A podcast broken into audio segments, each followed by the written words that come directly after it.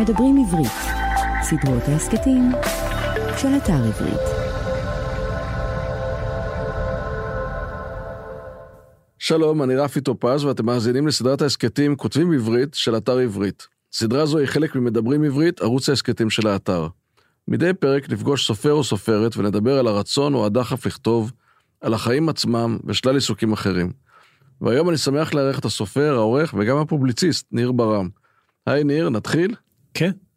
אז אני אתחיל בתקציר קורות החיים של, של ניר. הוא נולד בשנת 1976 וגדל בשכונת בית הכרם בירושלים. הוא בעל תואר ראשון בספרות עברית מאוניברסיטת תל אביב. חתן פרס ראש הממשלה לסופרים עבריים לשנת 2010. ספרו מחזיר החלומות הפך לרב מכר וזיכה אותו במועמדות לפרס ספיר בשנת 2007. ספרו אנשים טובים הפך לרב מכר ונבחר לרשימה קצרה של פרס ספיר לשנת 2010. ניר עורך בהוצאת עם עובד את סדרת 972 העוסקת בספרי עיון, ואת סדרת הקלאסיקה שמטרתה לערוך ולהוציא מחדש קלאסיקות מערביות ספרותיות. הוא כתב במוסף ספרים של עיתון הארץ וכותב טורי דעה בעיתון. ב-2018 יצר סרט דוקומנטרי בהשראת ספרו הארץ שמעבר להרים, שזכה בפרס אופיר בקטגוריית הסרט התיעודי הקצר לשנת 2018.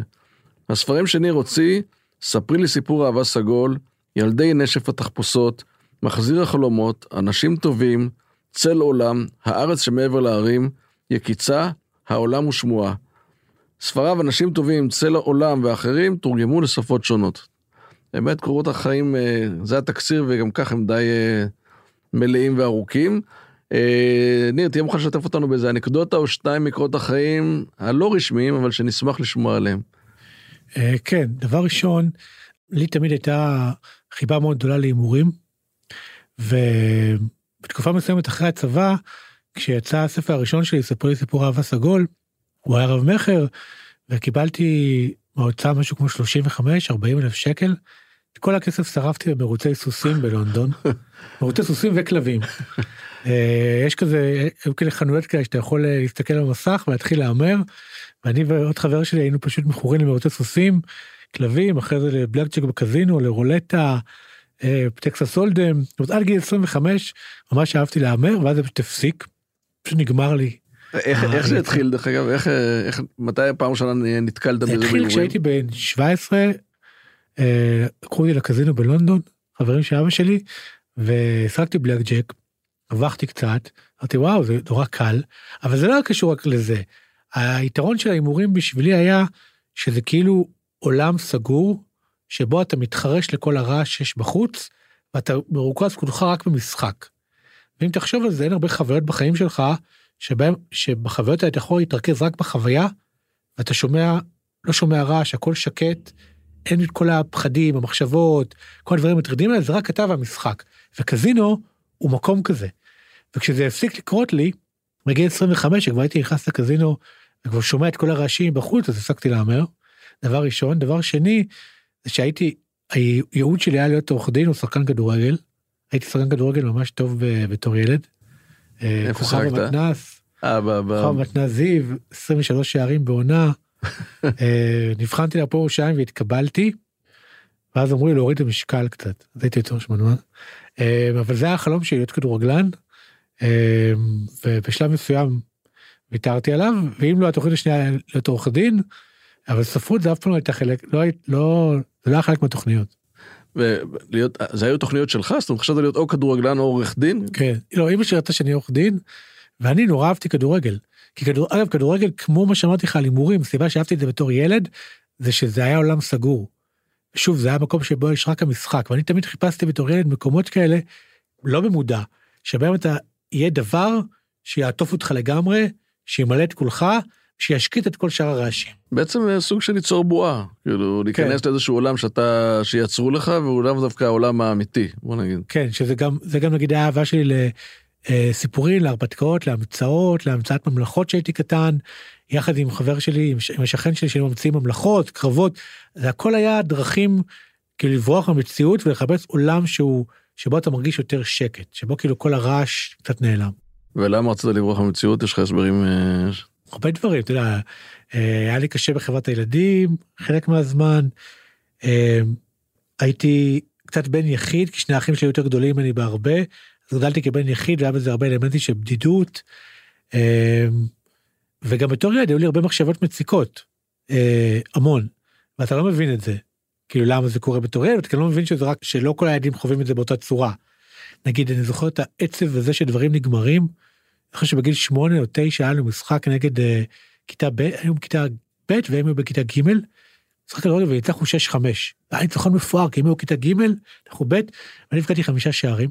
אבל אני זוכר שאני עומד שם בסוף המשחק וכולם מתחבקים, ואני חושב, כל הרגע הזה, כאילו הוא היה, וכאילו הוא נגמר, והוא אף פעם לא יחזור. וזהו, זה כאילו, זה נעלם. זה כאילו כבר, כבר עכשיו זה מתפוגג הרגע הזה. ואני זוכר שהרגשתי עצב נוראי על זה שאני חווה את זה, אני כאילו שמח, אבל אני גם רואה איך זה נעלם. זה נגמר ומחר זה כבר לא יהיה. ואז סוג מחשבות כזה שכאילו המון דברים זה נגיד, המחשבות האלה הציקו לי. אה, ובכלל הייתי ילד עם המון מחשבות. הבנת, אגב, הבנת שאתה שונה בנוף? אה, לא בסיבות הנכונות, הייתי כאילו שונה בנוף כי הייתי נחשב בגילאים קטנים אה, ליותר מופרע כזה מכולם. אחד שמרביץ כזה, שיותר מקלל, שהיה לי פחות בית אה, עם חוקים, לא, בשכונה שלנו, בית הכרם ירושלים היה, רוב הבתים היו חוקים, נורמות, הרגלים מסוימים, בעיקר הרגלים, אתה יודע, ארוחות ערב, ושב... הבית שלי היה פחות כזה. הוא היה יותר פרוץ מהבחינה הזאת של הרגלים, אה, מה עושים בשבת, מה עושים בשישי, ארוחות ערב קבועות, והדבר הזה גרם לי, אני חושב, להיות יותר כזה משולח רסן מילדים אחרים בגילאים צעירים. אה, אז לא הייתי שומע. לא, לא דווקא ציפור ממך בתור אבא, אתם יודעים, אבא מוכר ומפורסם, שאתה תעמוד בציפיות, שתהיה מנומס, שתהיה ככה בתור, לא הרגשת שיש לך איזושהי שליחות. זה, זה, זה, גם היה, זה גם היה חברת ילדים שלנו, שזה לא היה נורמה להיות uh, מנומס, מי שהיה מנומס ונחמד ואדיב וביישן, אז רמסו אותו. זה היה הנורמה, זה לא כמו היום. היום אני תמיד אומר לבן זוג שלי שעבר תמר, שבעולם של דניאל, הבן שלי, אז כאילו הילדים הטובים זה כאילו הדבר הטוב. כאילו כולם ילדים טובים כאלה, לא כולם כולם, נגיד, תסתכל על ילדים, זה טוב להיות ילד טוב. זה כבר נראה לי מהסיפור של, ה, של ההייטק שכל הילדים האלה של בית ספר שהרביצו להם נהיו מיליונרים פתאום נהיו מגניבים אני גם זוכר אחד כזה בבית ספר שלי שאחרי זה עשה מיליונים בהייטק אה, וכולם צחקו עליו בבית ספר. אז זה לא הייתה נורמה להיות ילד טוב אבל אה, אז אני חושב שהיו אה, ציפיות כי אבא שלי היה יותר מוכר מפורסם אבל אה, אבל זה לא היה דווקא להיות זה היה יותר להיות תלמיד טוב. אני זוכר שכאילו הזמינו את אבא שלי לבית ספר המון המון המון המון וההבדל היה ביני לבין שאר הילדים זה שאם אבא שלי בא לבית ספר אז הם יודעים שזה אבא שלי. כן. ואז שלב מסוים אמרתי ליועצת אני לא מסכים שאבא שלי יותר יבוא לבית ספר. רוצה אני אפגש במקום אחר. ואז התפוצץ על הרקע הזה הייעוץ. אז זה הרבה חוויות כאלה. וקריאה אם נעבור לעולם הספרות קריאה הייתה חלק אה, משמעותי בילדות שלך? כן, כאילו קראתי הרבה. אה, זוכר שכילד בעלתי ספרי הרפתקאות, כל ז'ול ורן, החמישייה הסודית, השביעייה הסודית, חבורת הבלשים והכלב. אה, כל הספרים האלה קראתי בגיל מאוד צעיר. זה גם כן היה סוג של עולם? כן, לכן אהבתי ספרי הרפתקאות. קראתי גם ספרים טיפה יותר מבוגרים, ספר נגיד שקראתי שאף אחד לא מכיר וגם לא כזה חשוב. אתה זוכר שהיה את הסיפור של ניקסון, ווטרגייט, אז ארליכמן שהיה אחד העוזרים שלו כתב ספר שנקרא הקשר הסיני. זה רומן שמתבסס על המהפך של קיסינג'ר ביחסים עם סין.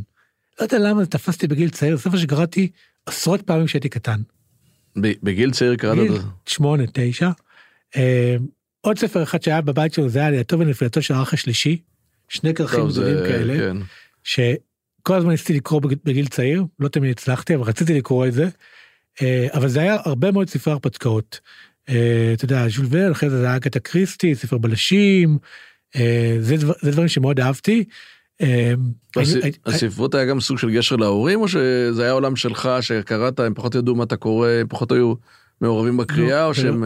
לא היה גשר להורים, בשלב יותר מאוחר, ואני אספר על זה בספר האחרון, העולם הוא שמועה, וגם בקיצה אני מספר על זה, שזה ספרים נגיד היותר אוטוביוגרפיים שלי, זה שאימא שלי הייתה מכירה לי ספרים של סופרים רוסים, דוסטויבסקי, טולסטוי, אה, אני חושב שגם גוגול, גוגול, אה, בגיל 16, גם נבוקוב, והייתה מכירה לי את זה כמין כזה ניסיון, אה, זה גם היה בונדינג בינינו, וזה גם היה איזה מקום שבו שנינו מצאנו איזה משהו שמעניין את שנינו, שמשותף לשנינו, זה אהבה לסיפורים. אבל לפני זה, זה לא היה קשור להורים. זה היה כאילו דבר שעשיתי כי, כי אהבתי לקרוא. זאת אומרת, אהבתי, שוב, אהבתי להיות בעולמות האלה. אהבתי להמציא עולמות, ואהבתי לקרוא על איך ממציאים עולמות. וחשבת, כשקראת את הספרים האלה, חשבת, אני רוצה לכתוב? לא, ממש לא. ו... לא, וגם, אתה יודע, סופרים בבית שלנו, היה הנודניקים האלה שמציקים לאבא שלי. באמת, אני זוכר שהם מתקשרים אליו, אה, באים לפגישות איתו, אבל זה אף פעם לא היה בסדר העדיפויות שלו גבוה. אחרי זה הוא נהיה חבר של עמוס עוז אחרי שהוא פרש וזה נהיה גבוה. ואני זוכר שארז ביטון, אה, אלי אמיר גם היה, שסופר חשוב, וזה היה אנשים כאלה במפלגה, אני כאילו, זה לא היה אנשים שהסתכלת עליהם כאנשים, אתה יודע, כאנשים חשובים. אז לא, וגם לא, וגם לא היה לי שום, אף אחד במשפחה שהיה סופר או היה קרוב לזה, אז לא דבר שחשבתי לעשות. אבל ראיתי שאני מאוד אוהב להמציא, ושבעצם בתור ילד, בגיל 8, 9, 10, סיפרתי, המצאתי המון סיפורים, סיפרתי המון סיפורים, בראתי מלא עלילות, פשוט לא כתבתי את זה. ובטעות, כשפגשתי נגיד ילדים שכותבים שירים או כותבים סיפורים, זיהיתי את זה כמקום אחר, ולא הבנתי שכתיבה, דבר שאתה לא צריך לכתוב בשביל לכתוב. אם כאילו גלגלת סיפור בראש שלך ובראת עלילה ודמויות וקונפליקטים ומורכבות, בעצם כתבת. והמון פעמים בכתיבה שלי היום אני מבין שהמקומות הכי, שבהם הספר הכי יכול להשתפר או לקפוץ קדימה, זה הרגעים שבהם אני לא כותב כלום, ואני נותן לספר להתערבל בתודעה שלי, ואז פתאום יש איזו קפיצה של הבנה. כי ספר מתקדם בקפיצות של הבנה, קפיצות של הבנה מתרחשות כשאתה לא כותב. אז בעצם אתה אומר שבאופן אמיתי רוב הכתיבה מתרחשת לאו דווקא שאתה כותב, בעצם הפעולה עצמה היא ההוצאה לפועל של המחשבות ושל אותן קפיצות לוגיות ושל אותם אה, פיצוחים ש, שקרו בחשיבה. כן. רולנד בארט כתב פעם שכתיבה זה משהו שממלא את כל הסובייקט. ואני חושב שזה נכון, זאת אומרת הכוונה היא, שאתה כותב רומן, היום אני כבר לא מרגיש ככה, וכתבתי נגיד רומן, רומן עם אנשים טובים, מחזיר החלומות, צל עולם, גם אולי קיצה, לפני שאני הייתי אבא בעיקר, זה מילא את כולי. זאת אומרת, זה לא שאתה סוגר את המחשב, תחשוב, זה גם לא טריוויאלי. אתה כותב רומן, יש סצנה שמתרחשת במשרדי ה-NKVD בסן פטרבורג 1940. אז מה, קיבלת את המחשב, ואלכסנדר חוקרת את כל החברים שההורים שלהם, קיבלת את המחשב וזה נעלם?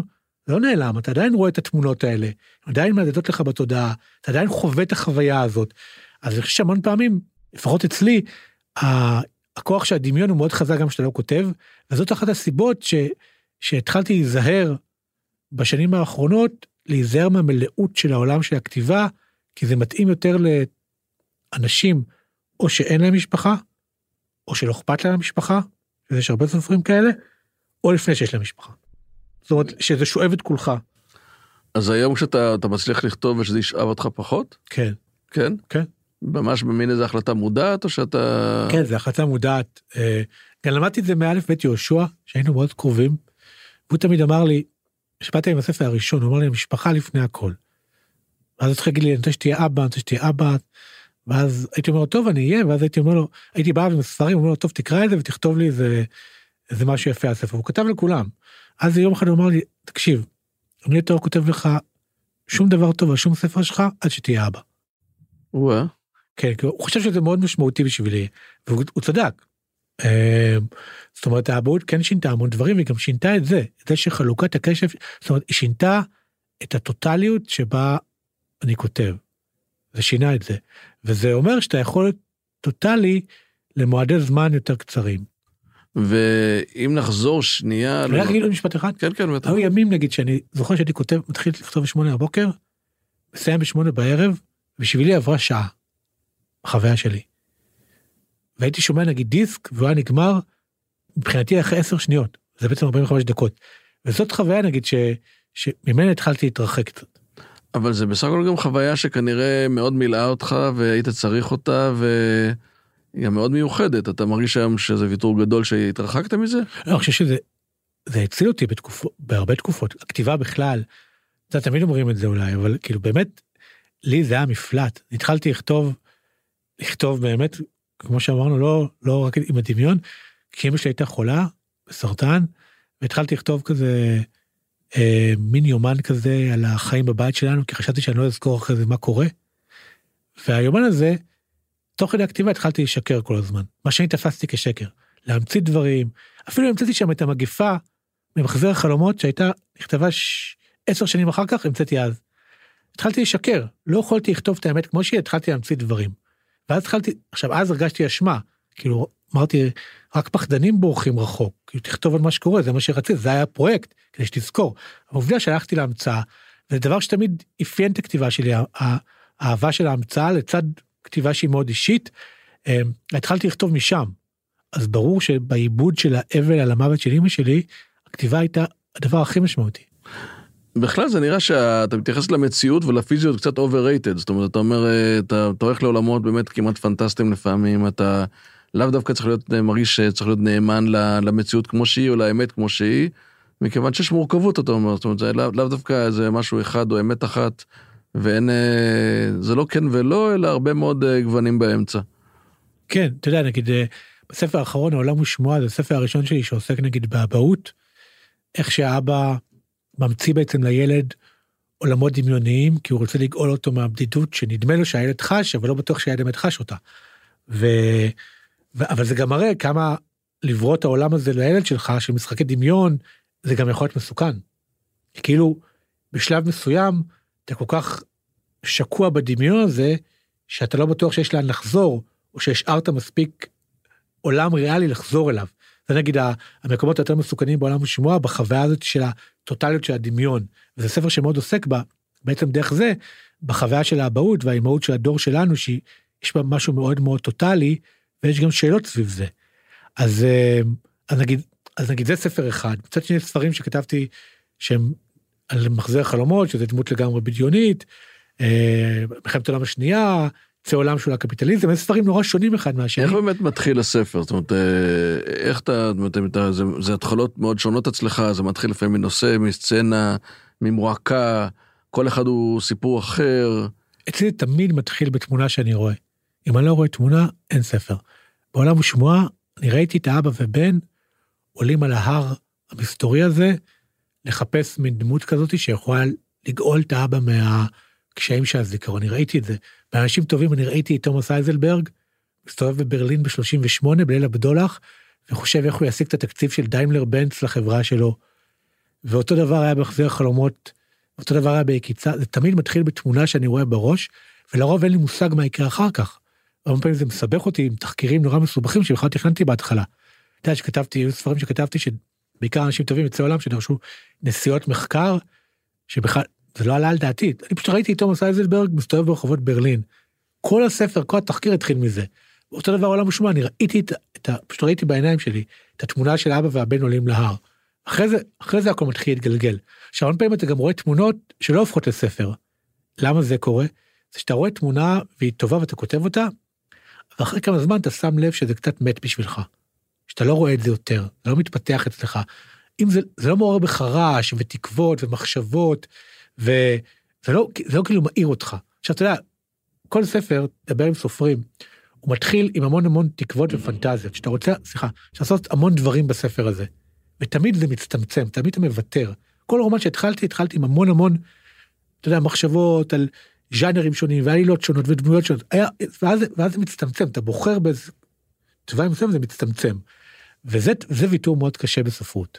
ההבנה שבסוף הספר זה יצטמצם, לא תוכל להגשים את כל החלומות האלה. אבל זה גם מטאפורה טובה לחיים בכלל.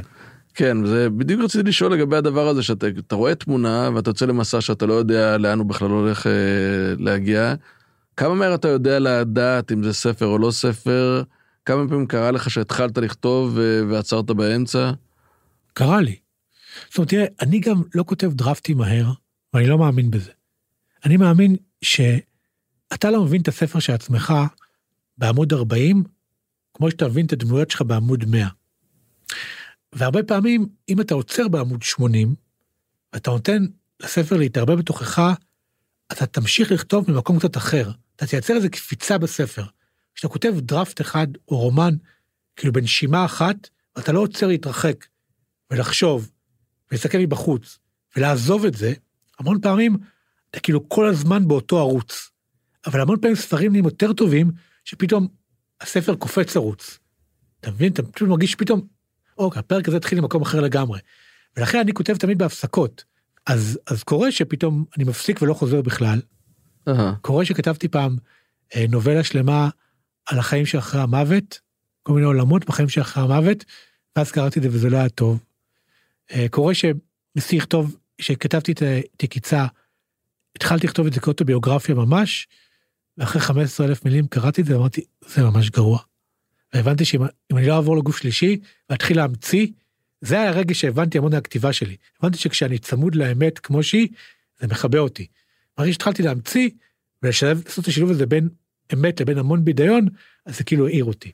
אז היו המון דברים שכתבתי והפסקתי, לא המון, היו איזה ארבעה, חמישה, אולי עשרה, בכל מיני דרגות. אבל יש, יש לך, אתה, משדר המון ביטחון בעניין הזה, שאתה אומר, אני לא מפחד מהאם זה יסתיים או לא יסתיים, או האם זה יהיה ספר או לא יהיה ספר, אני, מלאכת הכתיבה מעניינת אותי, ואני אגיע לאנשהו. זאת אומרת, גם אם הספר הזה לא יסתיים, כנראה שיהיה את הספר הבא, ו... לא, לא, זה, זה בדיוק הפוך.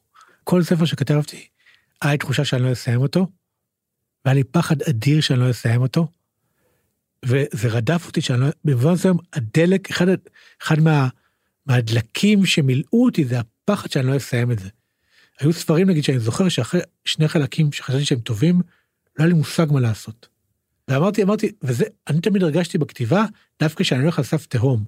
לא היה לי שום ביטחון שאני אצליח לסיים, לסיים את הספר או את הפרויקט, והפחד הזה, הוא נתן לי גם די הרבה, כאילו, הוא תדלק אותי, כאילו, זה, זה פחד שזה יתפרק לך בידיים, שזה יתמוסס לך, זה פחד מכישלון, זה פחד שתאכזב את הדמויות שלך אולי, שכל האנרגיה שהשקעת היא לשווא, שגם רגשית, פתאום, אתה יודע, אתה צריך להרגיש משהו כלפי העולם הזה, כלפי הדמויות, שהוא לא טריוויאלי. זאת אומרת, לפתוח את המחשב בשמונה בבוקר, בתשע בתל אביב, ולהזדהות עם המחשבה והרגש והאמביציה והפחדים של אייזלברג בברלין של 38, או של סוחר נשק מקונגו בצא עולם, או של מחזיר החלומות, שזה איש שרואה חלומות של אנשים אחרים, זה לא טריוויאלי. זאת אומרת, תמיד חושב על זה רגע, מה זה, זאת אומרת, אני מאמין שמה זה לכתוב דמויות בעיניי, זה לשים על עצמך מסכה של הדמות, ואז להאמין בה. החלק הראשון הוא לא בעיה, לשים מסכה של הדמות. החלק השני, להאמין במסכה, הוא לדעתי כל הסיפור של כתיבה, ומה שמבדיל המון פעמים ספרים טובים ולא ספרים טובים. אתה רואה מתי הכותב כתב את זה מתוך הנשמה של הדמות, ומתי הוא כתב את זה מבחוץ. ויש לך שלב כזה באמת בבניית הדמות שאתה מרגיש שהנה נכנסת לנעליה ולנשמתה? שאתה יודע שאתה מתחיל לכתוב דמות ואתה עוד לא לגמרי מכיר אותה ואתה בונה אותה. אגב, אתה כותב את הבקראונד של הדמות במק... ממש בנפרד מהסיפור, או שאתה תוך כדי הסיפור אה, בונה לך אותה? אף מילה, אף פעם לא. גם שספרים שהיו לי עשרות דמויות לא כתבתי אף פעם שום דבר בצד. זה קורה תוך כדי הסיפור עצמו. כן, וזה כמו שאמרת, מאוד, מאוד יפה ומאוד חכם. זה לא אותה דמות בעמוד 10 ובעמוד 40. גם ברכט פעם אמר, הוא כתב, רק כשאני מרגיש שהדמות שלי מתחילה לפעול בלי שאני אניע אותה, אני יודע שיש לי מחזה. עכשיו, מה זאת אומרת? ברור שזה אשליה, הסופר מניע את הדמות. אל תספר לי סיפורים שהדמות פועלת מכוח עצמה, הסופר מניע את הדמות. אבל מה שהוא התכוון, וזה בעיניי נכון, הרי תחשוב, כל צעד שדמות עושה, זה בחירה בין עשרת אלפים אפשרויות שונות. איך אתה בוחר את זה? אתה חושב על כל העשרת אלפים? לא, זה אינסטינקט. מתי האינסטינקט לדמות מגיע? בעמוד הראשון? לא, כשאתה מכיר אותה יותר. זאת אומרת, מה שהוא התכוון להגיד זה שהאנרגיה והביוגרפיה והחוויות והסיטואציות וכל העולם הזה שהדמות כבר נמצא בתוך הדמות. והאנרגיה הזאתי מניעה את הכותב לאינסטינקט מסוים שהוא יודע מה הדמות אמורה לעשות. וכן היה את המקומות האלה המון פעמים שהרגשתי מה הדמות צריכה לעשות בלי שחשבתי על זה בכלל. זה היה אינסטינקטיבי. וזה רגעים של הזדהות מאוד עמוקה עם הדמות, ויש בזה דברים טובים ויש בזה דברים בעיניי מפחידים. ואז גם קורה אבל ככל שהדמות נעשית באמת מתפתחת ומורכבת ואתה ממש מרגיש שאתה מכיר אותה, בשלב מסוים אולי לפעמים לזה מתכוונים שזה מגיע לרמת עומק כזאתי שבאמת יש דברים שאולי אתה כסופר רוצה שיקרו, אבל אתה יודע מתוך הדמות שהיא כבר לא יכולה לעשות אותם. כן לגמרי. יש המון מקרים שגם קרו לי שהדמות הלכה, היה לי איזה תכנון גדול משהו שהדמות תעשה, והיא הלכה למקום אחר. אה, נגיד אה, גם בעולם ושמועה, בספר האחרון, שאותו אני מאוד אוהב, אה, הוא מאוד קרוב אליי, אז היה לי איזה רעיון לגבי המפגש בין מחזיר החלומות לבין יונתן, אבא של... כן. שזה היה מפגש מאוד דרמטי מבחינתי, שהיה אמור לעשות משהו אחד. בסופו של דבר המפגש הלך למקום אחר לגמרי, כי האנרגיה שהייתה בשתי הדמויות האלה לא כיוונה למקום הראשון. אתה צריך להיות ער לזה שהדמויות, הסיטואציות שאתה רואה, נגיד, עוד דבר זה שאתה מתחיל לכתוב סיטואציה, אתה לא יודע איפה היא תסתיים. אתה צריך, לה, אתה צריך לאפשר לסיטואציה לרגע הזה להתרחש במלוא הכוח שלו ולפעול עליך ולהיסחף לתוך המקום הזה, ואז אתה פתאום נמצא במקום אחר. זה קרה לי בהמון ספרים, שהייתי במקום אחר לגמרי ממה שחשבתי. אני, העלילה, הדמויות, הסיפור, העולם, העולם שאפילו הז'אנר, זה קורה. זה מעניין שיש סופרים שבאמת אה, כמוך, שמאוד אסוציאטיביים, באמת הכל נבנה ותוך כדי, ודיברתי עם סופרים שכמעט כמו שמדברים על תסריט, שזה מאוד אנליטי, יש התחלה ואמצע וסוף, ואז ממלאים את התכנים, וזה מגישות שממש הפוכות, ואתה רואה בכלל מצב שבו אתה, יש סיפור שאתה יודע מראש מה אתה רוצה, מה ההתחלה והאמצע והסוף, או שאתה אומר, לא, אני צריך את הדרך הזאת, בעצם זה, זה מה שמניע אותי, הבנייה של ה... מהסצנה לצאת לדרך. אני חושב שאני פשוט לא, לא כותב בצורה הזאת, וגם אני כן חושב שזה מסע שחלק ממה שמעניין אותי זה ההרפתקה שבזה, הגילוי שבזה, הסקרנות כלפי הדבר. אם אני יודע את הסוף, אז איפה הסקרנות כלפי הדבר? זאת אומרת, אני, אני מרגיש שאני יוצא לחקירה, לאיזה מסע. וחלק מהמסע זה הרצון לברר, זה לא שאלה, אני לא מאמין ש... אף פעם ששואלים אותי על מה הספר שלך, אני לא יודע מה להגיד. מה זה על מה הספר? כל ספר הוא גם על הכל. וגם על דברים מסוימים. מה זה? אז אני לא יודע על מה הספר, אבל אני יודע שזה כאילו בא מתוך איזה משהו שבתוכך, שאתה שואל בתוכך, שאתה רוצה לחקור בתוכך, שאתה לא לגמרי מבין בהתחלה. תוך כדי הספר זה גם מתבהר השאלה, מתבהרת השאלה. אז אני באופן אישי לא יודע לתכנן את זה בצורה כזאת. אה, נגיד עכשיו, אני מפתח נגיד משהו בטלוויזיה ברמת סדרה, ושם זה, זה אחרת, כן. זה כתיבה אחרת. אתה מרגיש לפעמים שכשאתה כותב ספר על איזשהו נושא שבאמת בסוף, כמו שאתה אומר, הספר הוא על הכל, אבל עדיין יש לפעמים משהו יותר אוטוביוגרפי, לפעמים יש משהו יותר על הילדות, לפעמים יש משהו על האבהות, שכשאתה מסיים אותו, זה קידם אותך איזשהו צעד בחיים? זאת אומרת שאתה נמצא קצת במקום אחר משהיית לפני שכתבת את הספר הזה? לפעמים כן, לא תמיד. לפעמים זה להפך, זה אפילו מחזיר אותך אחורה. אה, לפעמים אתה, אתה יודע, גם, גם החיים מאוד דינמיים, לפעמים אתה מרגיש שזה הקפיץ אותך, נגיד, יקיצה שעוסק ביחסים בין אה, אה, הגיבור בין יואל החבר הכי טוב שלו, שהתאבד. זה כן דבר שקרה לי, אה, וזה לא נכתב אחד, אחד לאחד, אז הייתה תקופה שהרגשתי שזה שחרר אותי, שזה מאוד עזר לי, שהוא הפסיק לו, חבר שלי, אורי, הפסיק להופיע בחלומות שלי, זה כאילו הצלחתי קצת אה, לערטל את המוות שלו מכל ה... אתה מכל העטיפות שעטפו את זה, את המוות הזה, הצלחתי להסתכל על זה כמו שזה. כי המון פעמים סביב, סביב מוות כזה של חבר קרוב, מתלווים, מתלווה לכאב, גם עם מיסטיפיקציה של כל הדבר הזה. אבל אחרי כמה שנים זה כאילו, שוב חזרתי לחשוב עליו בצורה אחרת. אז זה אין, אין מסלול אחד, אתה יודע, פרעות הזיכרון, כאילו באלף אני אומר, פרעות הזיכרון, זאת אומרת, זה לא כביש ישר. אתה נוסע ויש מחלפים ויש עליות ויש ירידות ויש סיבובים ויש כיכרות ויש את פרעות הזיכרון שאי אפשר לשלוט עליה. ובאמת אמרת, מעניין אותי, אמרת שאתה עכשיו עובד על סדרת טלוויזיה, זאת אה, עוד איזשהו... זה פיתוח. זה פיתוח, שזה כמובן משהו, עבודה מאוד מאוד שונה. כן. איך זה פתאום להיכנס לעולם כל כך שונה? לא, כבר עשיתי את זה כמה פעמים של דרמות, אה, פעמיים שהם לא קרו בסוף. כאילו שילמו לי לפתח דרמות שלא קרו, אבל זה, אתה יודע, זה קודם כל עבודה עם, עם אנשים. זהו, ש, זה, זה... זה מאוד מאוד נחמד. זה גם בסרט היה, שאני כן אוהב את זה, זה לחשוב עם אנשים אחרים. גם על הספרים שאני כותב, אני אוהב בשלב הזה לתת את הספר לאנשים ולחשוב על זה איתם. אה, אז זה כן, אה, אבל ש, שם יש משהו מאוד אנליטי. אין דבר כזה שתגיד לו, תשמע, בוא נתחיל לכתוב את הפרק וכבר נסתדר עם מה יהיה בסוף העונה. כאילו, אתה יודע, צריך להגיד מה יהיה בסוף העונה. לי נגיד זה המקומות שיותר קשים. כאילו, תגיד לכתוב פרק עכשיו לסדרה, אז אני צריך לראות סיטואציות, לראות תמונות, אני יכול. תגיד לי, תכתוב סינופסיס על מה קורה כל העונה, זה יותר קשה לי. בעצם העובדה שזה בעצם מתחיל מוואן ליינר, שצריך איכשהו למצות את כל העניין, זה כבר מראה את רמת האנליטיות שאתה צריך בכתיבה של... כן, ש, שגם, אתה יודע, בדרך כלל הוואן ליינר הזה לא באמת משקף את הסדרה. זה כאילו מין חוקי התעשייה. זאת אומרת, שואל אותך, על מה זה הסמויה, הסדרה? זה על uh, מעמדות בבולטימור, זה חיקוי של רומן מהמאה ה-20, שמראה את כל השכבות וכל המעמדות בעיר מסוימת, כמו שהיו עושים uh, ברומן של שיחה של המאה ה-18, uh, זה על המשטרה, זה, סוחר, זה על הכל, זה על החיים. ואיך אתה מסתכל באמת על החיבור הזה בין העולמות של פרוזה לבין עולם הטלוויזיה היום?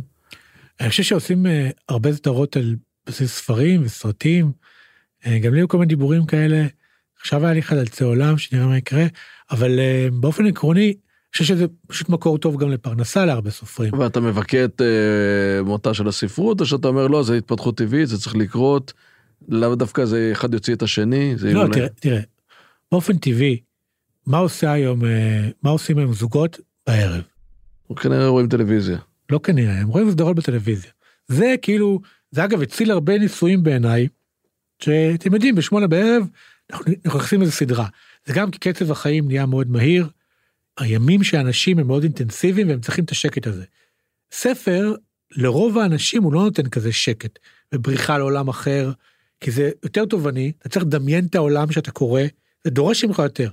וגם בסדרות טלוויזיה יש משהו מאוד כאילו כיפי, משחרר, אתה יודע, כאילו, היום גם יש את הדבר הזה שכאילו בסצנה הראשונה כבר צריכים למות איזה 100 אנשים כדי שזה יהיה מעניין. הנרטיב הזה נורא מועט בסדרות, זה קרה גם בספרים. שפעם אמר לי, המו"ל שלי בהולנד אמר לי משפט ממש יפה, אמר לי, תקשיב, פעם כדי שיהיה ספר בלש, היה צריך למות איזה מישהו בעמוד הראשון. היום אם אין בספר שלך איזה 20 אנשים שמתים ו-20 ילדים שנעלמים, זה לא מעניין. כאילו, אתה יודע, כאילו, רמת הריגוש, וזה נגיד דבר שמשפיע על ספרות, שרמת הריגוש של זאת טלוויזיה, נדרשת כעת גם בחלק מהספרות. כן, אני חושב שבאמת, אה, אתה יודע, טלוויזיה, סדרה זה בילוי, וספר זה התחייבות, ומשם זה אולי כאילו כן. הקושי. נכון, אני מסכים, זאת אומרת, אה, זה, זה מספק סוג של כיף שספר, רוב הספרים לא יכולים לספק, וגם, אתה יודע, באמת, הרבה אנשים שקוראים ספרים, הם לא באים לחוויה של הנאה בלבד. הם באים לכל מיני חוויות, לחוויה של הנאה, להזדהות, אה, להיזכר בדברים, להתעמת עם קונפליקטים, ללמוד, לקרוא על תקופות מסוימות בעבר. אתה יודע שיצא אנשים טובים והסתובבתי בעולם, תמיד אמרו, הנה הספר אנשים טובים של ניר ברם, שכתב על מלחמת העולם השנייה, ועל הבנאליות של הרוע, של חנה ארנדט. עכשיו, אני כתבתי מבחינתי ספר שבבסיס שלו היה דמות אחת, שיש שאלה, האם המסכה זה הפנים האמיתיות שלה, או שהפנים האמיתיות שלה זה אוסף של מסכות, ועל דמות אחת ברוסיה, שיש לה פנטזיה על משפחה שאף פעם לא הייתה לה באמת, שזה נגיד באה ממני. מה סיפרתי לך בהתחלה, כן, כן. משפחות.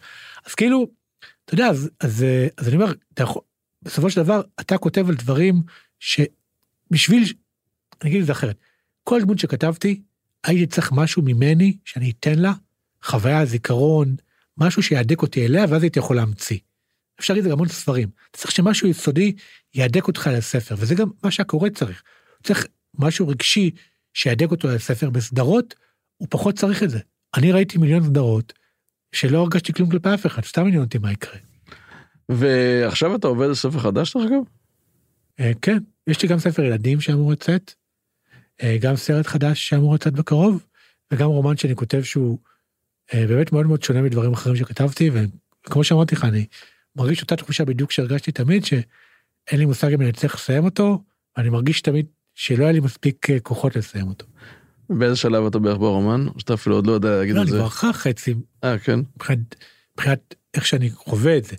אבל אה, זה, זה סוג של אתגר שאף פעם לא לקחת, אני תמיד אהבתי לשחק בז'אנרים, של ז'אנר של רומן היסטורי, של רומן גלובלי, של רומן אישי, של רומן פנטסטי, אני אוהב לשחק בז'אנרים, אז גם פה אני משחק בז'אנר שאני לא, לא לגמרי כתבתי בו בעבר.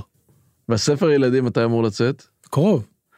ומה, אה, איך, איך, איך, ספר, אה, ש- זה, אגב, זה ספר שאני, שאני יכול להגיד, אתה יודע, אני לא אחד ש, שאומר על הספרים שלו איזה ספרים גדולים כתבתי. ספר הילדים שלי, אני יודע שהוא יפה, כי באתי לגן של דניאל, והקראתי אותו, לפני שזה היה ספר, אמרו לי בוא תקריא סיפור, גננת אמרה, אמרו לי שאתה סופר, בוא תקריא סיפור.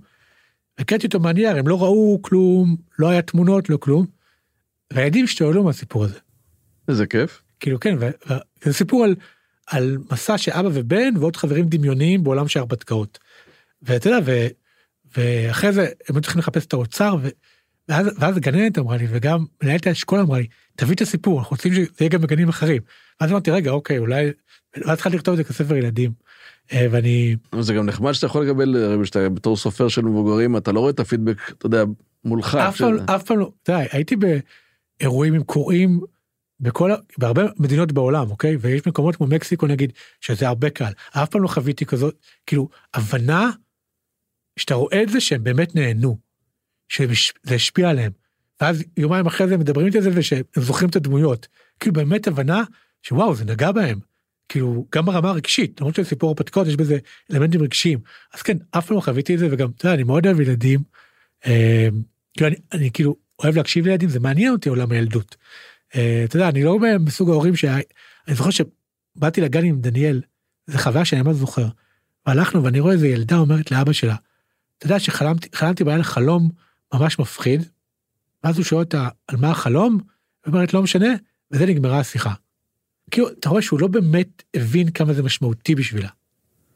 כאילו, אתה יודע, ואז נכנסנו לגן והתחלתי לדבר איתה ואמרתי לה על מה חלמת, אולי תספרי קצת, ואני התחילה לספר, אתה יודע, ילדים תמיד מערבבים בין דברים שהם חוו בחלום לבין פחדים אמיתיים וכאלה. אז אותי מגיל מאוד, גם כשהייתי נער וילד, וגם אחרי זה הייתי אפילו צעיר בלי ילדים, כאילו ילדים עניינו אותי לדבר איתם. אז, אז אני חושב שרואים את זה גם באבהות שלי, וגם... אז הספר, אז הספר הזה היה טבעי לך. כן, זה היה טבעי, וגם חשבתי, תמיד חשבתי שאני אכתוב ספרי ילדים, אה, כמו שתמיד חשבתי מגיל מאוד צעיר שאני אבא. נגיד שהיינו מדברים בגיל 22-3, אנשים אומרים אני לא רוצה להתחתן, לי היה ברור שיום אחד אני אבא. לספר כבר יש שם או שעוד לא? יש לו, שם זמני. השם הזמני שלו זה, זה גם אמיתי וגם בדמיון, וזה אמור לצאת בידיעות ספרים, אה, אבל אנחנו עדיין עובדים על האיורים, אני גם מאייר אותו. אה באמת? סתם, לא אוקיי, שיהיה בהצלחה. ואולי זה הזמן לעבור לשאלון קצר? כן. אה, בוקר או ערב? בוקר. מוזיקה או שקט? מוזיקה. איזה מוזיקה בדרך כלל? אה, אני תמיד כותב עם מוזיקה, יש לי טעם די טרשי, זה נע מ-90's כזה, גראנג', רוק כבד של ה-90's, קצת מוזיקה אלקטרונית, אני גם יכול לשמוע 80's, אתה יודע, feels like heaven כזה, אה, כל מיני. ספר או סדרה? ספר. רוב, רוב הזמן ספר, לא תמיד. יש איזה ספר שאתה קורא עכשיו שאתה יכול אה, להזכיר? בימים אלה?